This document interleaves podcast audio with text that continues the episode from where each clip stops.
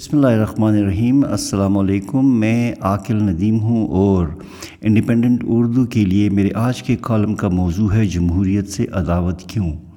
پاکستان کے انیس سو اٹھاون کے پہلے فوجی انقلاب کے بعد سے جمہوریت کے خلاف ایک مہم تسلسل سے چلائی جا رہی ہے، جس میں اس بیانیوں کو پروان چڑھانے کی کوشش ہوتی ہے کہ پاکستان کے جاہل عوام، جسے حال ہی میں ایک نام نہاد دانشور نے مسلی قرار دیا کسی قسم کی جمہوریت یا اپنے حق رائے دہی کے استعمال کے قابل نہیں ہے اور ہمارے لیے آمریت بہترین نظام حکومت ہے۔ یہ نام نہاد دانشور لکھاری اپنی بدکلامی میں مزید نیچے گرتے ہوئے اور آئین پاکستان کی توہین کرتے ہوئے جمہوریت کے چاہنے والوں کو فائرنگ اسکواڈ کے سامنے کھڑا کرنا چاہتے ہیں اور گولیوں کی قیمت بھی ان کے چاہنے والوں سے وصول کرنا چاہتے ہیں۔ بظاہر ان کی اس بد کلامی کا مقصد موجودہ وزیر اعظم کو پاکستان کا تقریباً پندرہ سال کے لیے عامر اعظم بنانے کی خواہش ہے۔ ان کے خیال میں ان جیسا ایک عامر مطلق ہی ملک کو معاشی و سیاسی بلندی پر لے جا سکتا ہے۔ عموماً ان جیسی سوچ رکھنے والوں کو اس حقیقت سے بہت تکلیف ہوتی ہے کہ عام مسلی اور جاہل عوام کو کیسے یہ حق دیا جائے کہ وہ ملک کو چلانے والے رہنما منتخب کر سکے۔ ان کے خیال میں یہ حق صرف ان جیسے چند عقل کل کے پاس ہونا چاہیے۔ وہ یہ مطالبہ کرتے بھول جاتے ہیں کہ ملک کی عادی زندگی ایسے ہی عقل کل اس ملک کو چلاتے رہے اور ان کے بے تحاشا اختیارات اور طاقت کے باوجود نہ ملک اپنی سلامتی برقرار رکھ سکا اور نہ ہی معاشی طور پر ایک مضبوط ملک بن کے ابھرا۔ ہمارے ملک کے علاوہ دنیا بھر میں بہت سے مطلق العنان عامر لمبے عرصے تک مختلف ممالک پر حکمرانی کرتے رہے۔ لیکن کیا اس سے ان ممالک میں معاشی خوشحالی آ گئی؟ کیا ان ممالک میں غربت کا خاتمہ ہو گیا؟ قزاقستان کی حالیہ متشدد مظاہروں سے ظاہر ہوتا ہے کہ لمبے عرصے کی آمریت نہ تو معاشی خوشحالی کی ضامن ہے اور نہ ہی ملک کی سلامتی کو یقینی بنا سکتی ہے۔ آمریت ہمیشہ ایک مختصر سی اشرافیہ کے لیے فائدہ مند ثابت ہوتی ہے اور کہیں بھی جدید تاریخ میں اس کی کوئی مثال نہیں ملتی جس میں ایک ملک میں ایک عام عوام آمریت کے دور میں مکمل طور پر خوشحال رہے ہوں۔ انڈونیشیا کی تیس سالہ بدترین آمریت میں کچھ معاشی ترقی تو ہوئی، لیکن زیادہ تر عوام غربت کا شکار رہی اور آخر کار اس ظلم کے نظام کے خلاف اٹھ کھڑی ہوئی۔ میانمار، مصر اور سوڈان میں لمبے عرصے کی آمریتوں نے عام عوام کی خوشحالی کے لیے کچھ نہیں کیا۔ اگر آمریت اس قدر فائدہ مند ہوتی تو گیارہ سالہ ایوبی دور ایک متشدد عوامی جد و جہد کے بعد اختتام پذیر نہ ہوتا۔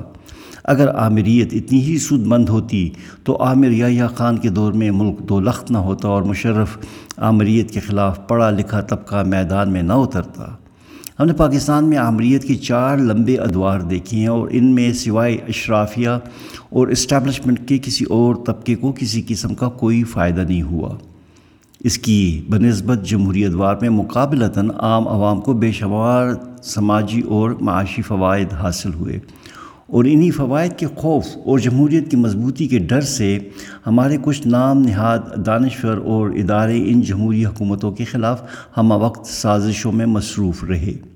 اپنی آئینی ذمہ داریاں نبھانے کی بجائے یہ ادارے یا تو منتخب حکومتوں کو بے بنیاد الزامات پر برطرف کرتے رہے یا ان کے خلاف دھرنوں کا اہتمام کرنے میں مصروف تھے یا نگران ججوں کے ذریعے انہیں عدالتی جبر کا نشانہ بناتے رہے۔ ہمارا آئین ایک پارلیمانی جمہوری نظام کی ضمانت دیتا ہے۔ یہی آئین عدلیہ اور فوج کے متعلق تنقیدی بیانات پر تعدیبی کارروائی کے بارے میں ہدایات بھی دیتا ہے۔ یہ حیرانگی کی بات ہے کہ عدلیہ اپنے بارے میں کسی قسم کے تبصرے پر فوراً توہین عدالت کی تلوار لہرانے لگتی ہے اور یہی اختیار فوج بھی استعمال کرتی ہے۔ مگر یہ آئینی ادارے جن کا جمہوریت کا دفاع کرنا عین فرض ہے۔ جمہوریت کی اس توہین پر خاموش رہتی ہے۔ ایک نام نہاد دانشور، کھلے عام، ایک ٹی وی چینل پر جمہوریت کے خاتمے یعنی آئین کے تنسیح کی بات کرتا ہے۔ لوگوں کو تشدد پر اکساتا ہے۔ جمہوریت کے نام لیواؤں کو گولیوں سے چھلنی کرنے کی بات کرتا ہے۔ مگر ہماری عدلیہ جو ایک ریٹائرڈ جج کے حلف نامے کو اپنی توہین سمجھتے ہوئے تو فوراً حرکت میں آ جاتی ہے۔ مگر اس توہین آئین پر خاموش ہے۔ پیمرا، جو چھوٹی چھوٹی باتوں پر تو چینلز کو نوٹسز جاری کرتا ہے، مگر اس توہین آئین پر گونگا، بہرا اور اندھا بن جاتا ہے۔ وزیر اعظم اپنی حد تک کے عزت کے لیے عدلیہ کا دروازہ تو کھٹکھٹاتے ہیں، مگر اپنے انتخاب کنندگان کی حد تک عزت پر ان کی زبان گنگ ہے۔ ہمیں یہ سوچنے کی ضرورت ہے کہ کیا قائد اعظم ایک عامر تھے؟ کیا وہ پاکستان میں عامریت والا نظام چاہتے تھے؟ کیا پاکستان ایک جمہوری اور آئینی جد و جہد کے بعد مارز وجود میں نہیں آیا؟ اگر پاکستان ایک جمہوری عمل کے ذریعے وجود میں آیا، تو کیوں آزادی کے بعد اسے جمہوریت سے محروم کرنے کی باتیں، کوششیں اور سازشیں کی جا رہی ہیں؟ اگر ہم ایک مضبوط اور متحد ملک کے طور پر ابھرنا ہے تو ہمیں صرف عدلیہ اور اسٹیبلشمنٹ کی طاقت میں مزید اضافہ ہی نہیں کرنا، بلکہ ہماری خصوصی توجہ جمہوری اداروں کو مضبوط کرنے پر مرکوز ہونی چاہیے، نہ کہ اس کے خلاف مختلف بے بنیاد الزامات لگا کر اسے بدنام اور کمزور کیا جائے۔ شکریہ۔ خدا حافظ۔